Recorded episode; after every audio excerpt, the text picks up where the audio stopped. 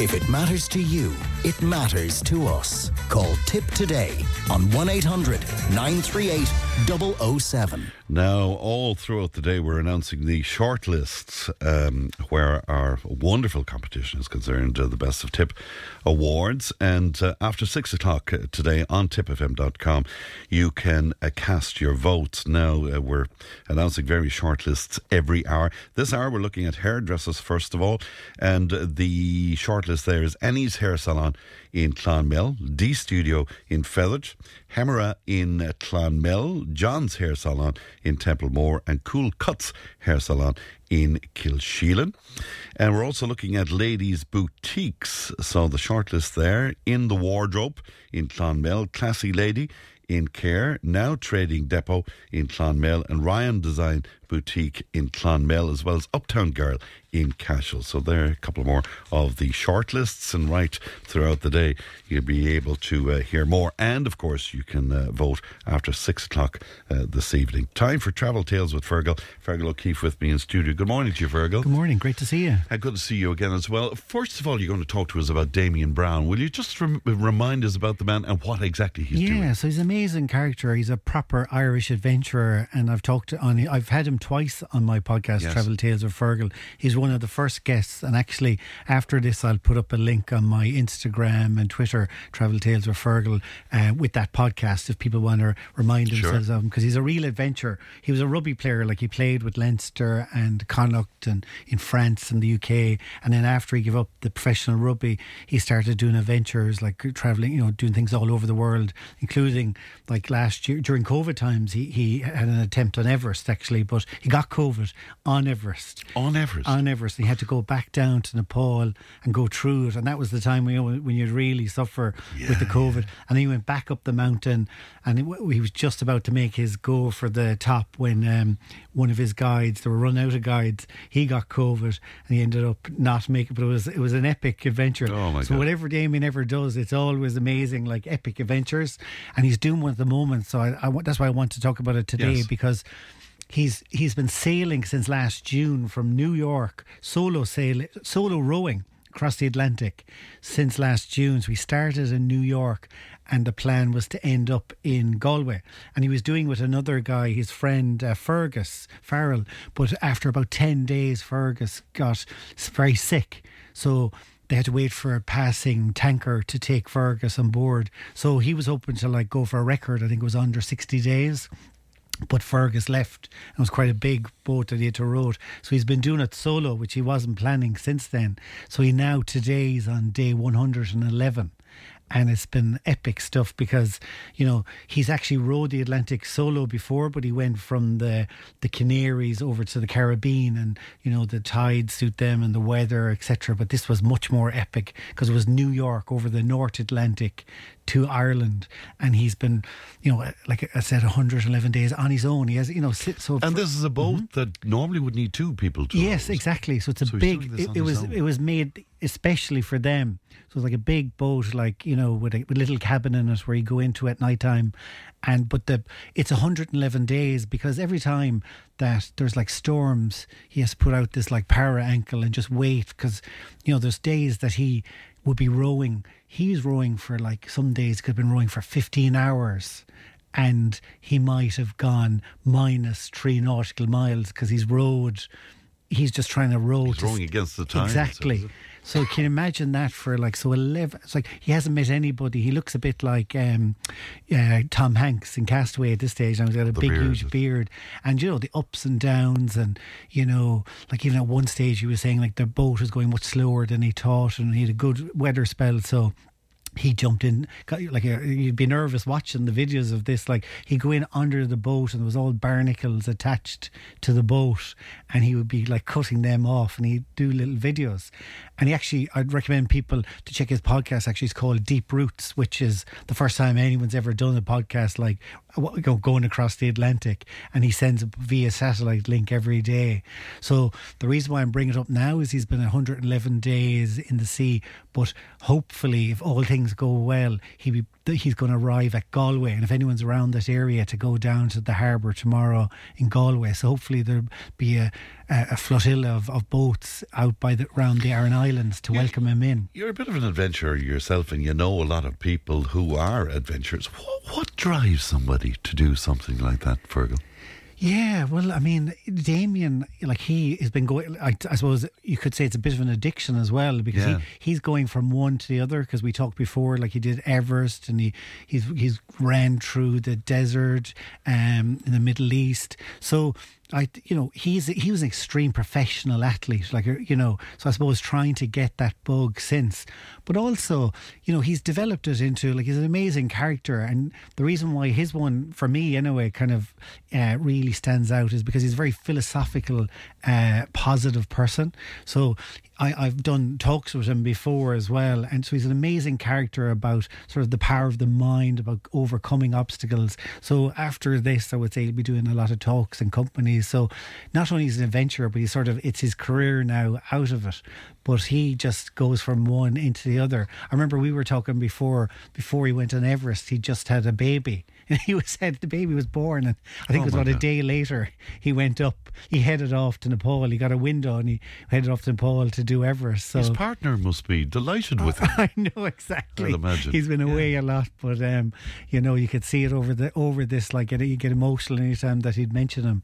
But he, you know, he, like the the things he's gone through over the last few months and that's why I said I'd like to mention it because in case people just happen to be anywhere near Galway he's planning to go there between 10 and 12 tomorrow and I'd say he'll get an amazing welcome you know because because what he's done is, is just it's been imagine 111 days on your own not knowing if you're going and to wh- get where will it. he row into in Galway? so he's going to go so eh, amazingly like he actually has been on off the Irish coast for about three or four days and he was like for the last few days the the waves brought him west and he actually has been he saw like the skelligs so he's only he actually and today I was just looking before I came on at his um, Instagram feed and he actually people are now sending photos where they see him down in Kerry so he's he saw skellig Michael about three or four days ago and the Brandon Mountains and the, imagine that and the coast.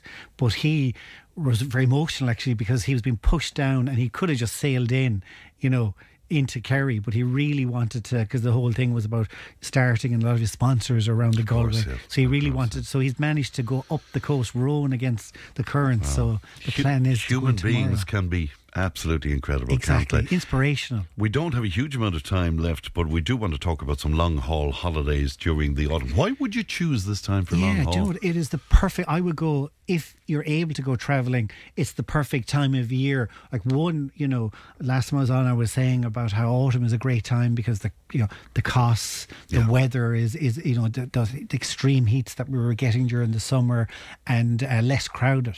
But also, it's a lovely time to go away to other parts of the world, particularly long haul, to get more sun, which is you know yeah. on a day like today. So you get your summer sun in other parts of, of the world and the cost from flying from this, you know, perversely, if you're going long haul during the, the summer, say to, to like Thailand and other places like that, even if it's not the best time of year to go, it's still the most expensive time of year to yes. go. So to go long haul, it is definitely, this is the time of year.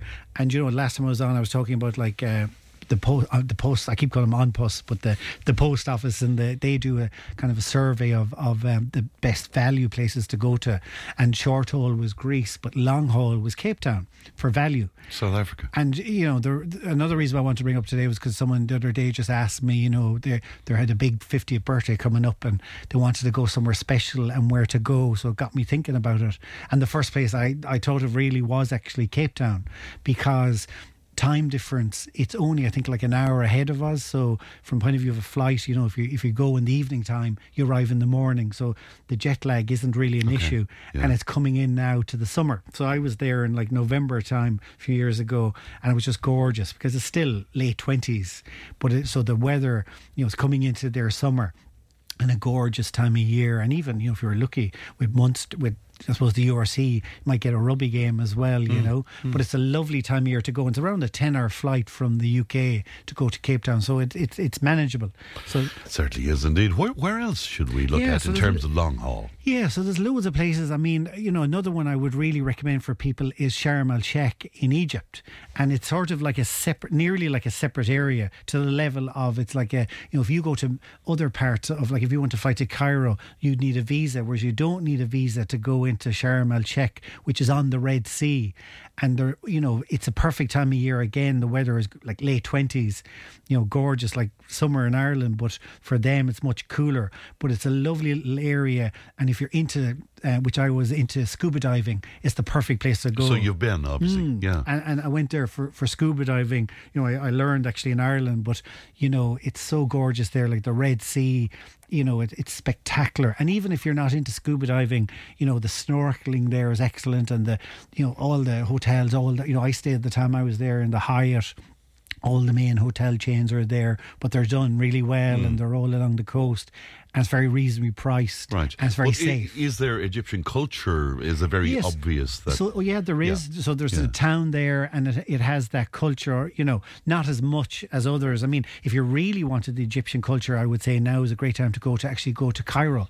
And there's direct flights now from Dublin on EgyptAir to go to Cairo, and you know it, that from the point of view of the culture there, that would be. And you- have you been there as well? no, I haven't. No, it's it's yeah. on my to do list, but I would love that. Love you that know, too, yeah. wouldn't it? I mean, Yeah. it would be spectacular. So this is the time of year again to go to somewhere like that. But Sharm el Sheikh, and even to learn, if you want to learn to go scuba diving, you can do your PADI courses and stuff there, and it would be a really spectacular place to go to. I have to say. Sounds great indeed. Do you want to talk to us a little bit about Thailand as well? Yeah, so again, Thailand, you know, during the summer, you know, it's the rainy season. So now is the coming into the perfect time of year to go to Thailand from the point of view of weather and costs as well. It's not as busy, but the weather is actually perfect. It's actually quite, you know, there is rainy season during our summertime. So now's the time to go. And there's two parts of Thailand, you know, just say if you're going now, if you decided I want to go long haul, I would really recommend Thailand to go into Bangkok, then to go down to the islands. And there's two sides,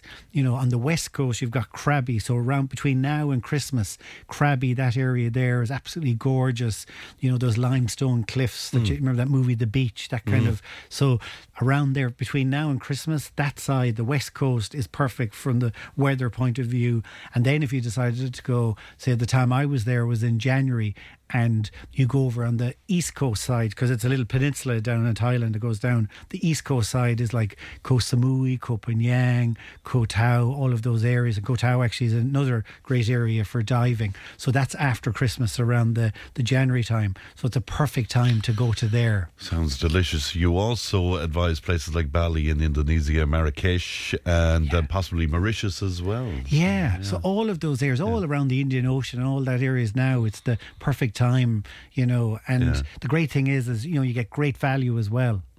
It's great, isn't it? What, what about the latest where, where the podcasts are concerned? Yeah, so I, I have. I said I'm going to put it up again today on, on, on my Instagram Yes. and Twitter and my feeds, the Damian Browne one, because uh, he goes through all his previous travels. It was one of my first ones that I ever did, and I brought him back for the for the Everest one. But I'll put up that first one for people if they want to get to know a little bit about him, because I'm sure tomorrow on the news and to follow him actually, Owlstock is his his name, uh, his handle like on Instagram. Owlstock. Outstock. I love it. exactly. And Deep Roots is his podcast. So I would just recommend people to check that today because, um, you know, we don't have too many Irish adventurers. Like, and he really is. the- He'll be the first guy to have rowed both ways. Like, he's, he'll have gone both directions across the Atlantic. So, you know, I'd love to see like great sport for him actually. Oh, he's done so much. Absolutely. Fergal, always good to see you. Thanks very much indeed. Fergal O'Keefe there of Travel Tales with uh, Fergal. That wraps up the show for today. Thanks to Ellie who looked after everything uh, today. And uh, don't forget, right throughout the day, we have those shortlists in the Tipp FM